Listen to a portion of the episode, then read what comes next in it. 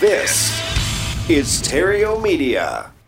Hey, Rockstar Matt here from Epic Real Estate. And is 2019 going to be a good year to invest in real estate? I mean, that's the question on top of everybody's mind right now. And that's what we're going to cover today on this episode of Financial Freedom Friday.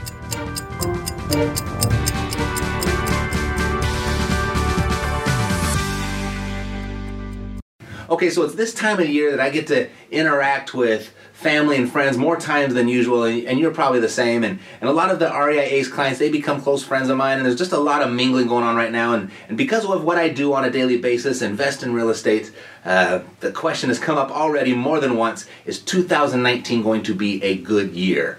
Is it going to be a good year to invest in real estate? Should I get in the market or should I wait for the crash? That's the question, or those are the questions that are circulating in everyone's conversation. And, uh, you know, my answer, it always surprises people. And so let's go over that. So the time to invest in real estate has more to do with someone's circumstances than it does the market conditions. Meaning, do you know what you're doing?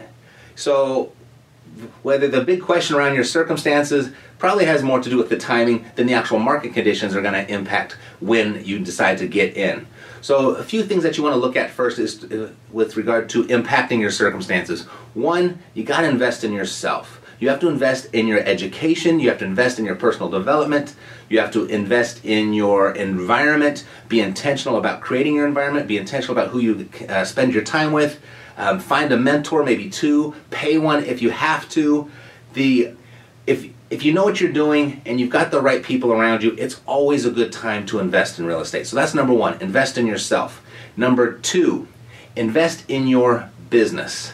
And this is what I mean is to properly invest in real estate, you're going to need money. You're going to need access to capital. It doesn't always have to be your money, it could be someone else's money, but just in the world of business, it tends to create money and create those types of situations. So whether you have, you know, you have own a little small flower shop down the street, or you own a car wash, or you have a little Amazon store, or maybe a Shopify store, whatever it may be, or maybe it's flipping houses, maybe you're wholesaling houses. That's a business also. So you need to make an investment in your business to increase your cash so you can properly invest it into real estate.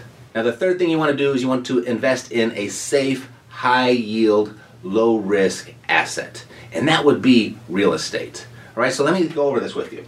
And this is why. Real estate has four profit centers, right? Has four profit centers. Let me write these down for you real quick. All right, so there is we have appreciation. We've got oops. We've got uh, depreciation, right? We've got cash flow, and we've got amortization. So the big question that comes around real estate is it good t- a uh, time to invest? Is 2019 going to be a good time? It has more to do with people thinking investing is buying low, selling high, flipping properties. If that's your idea of investing, that's not investing. What that is, that's trading right? The other part of timing the market, people are thinking about appreciation, right? If, if I buy now, is my property going to continue to appreciate? This again, not investing, it's speculation. Appreciation is the icing on the cake. These three right here, these are the cake. This is where the real investing happens. Okay? So we've got depreciation. If you if you want to escape the rat race, and you want to get your passive income to exceed your expenses, you can, you can do it in a few different ways. One, you can just focus on your passive income and get it to uh, rise above your monthly expenses, or you can focus on your expenses and push them down as low as you can to make that rise in your cash flow a lot easier, or you can do them both at the same time. But really, depreci- or excuse me, decreasing your expenses is going to be some part of that formula.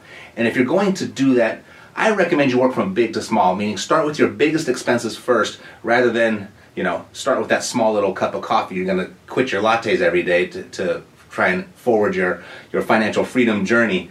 Let's start with the big ones, okay? Let's, work, let's make a real big impact. And depreciation, your taxes, it's your biggest expense in life. Real estate, just by owning it, is automatically going to start cutting into that. So, depreciation, very important into your investing.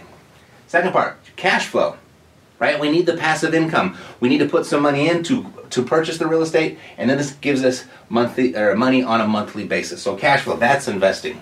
Third thing, amortization. I think this is probably the biggest one. The one that most people don't understand, or if they do understand it, they don't give it as much attention as it deserves. What amortization is, it's the paying down of the debt on your property. And if your property is an income property, meaning somebody is living in the property or using the property and paying you for its use, every time you get that money, you have to pay the debt on your property. What that does is it decreases how much you owe on the property, increasing your equity, increasing your ownership. But it's not you buying the property, it's whoever's paying you for the right to use your property. So this is your real investing. So as you go into investing, um, make it your intent to hold forever. It's never your intent to sell. You're going in to buy and hold. It's Warren Buffett who said his favorite holding period is forever. Uh, that's what you call a clue. Now, there might be a situation where it comes along where you have to sell. There might be a situation where you need to sell, or it might be just something that makes sense to sell because you're going to sell this and buy something even better. But it's always be, be should always be your intention to hold. That's true investing. And with that all in mind, it's always a good time to invest in real estate. In 2019, absolutely no different. So the question that you really have to ask yourself is where are you going to invest next? Is it going to be in yourself? Is it going to be in your business? Or is it going to be in real estate? So if you like what you heard or you know somebody else that might benefit from this, feel free to share it. Otherwise, I'll see you next week on another episode of Financial Freedom Friday. Take care.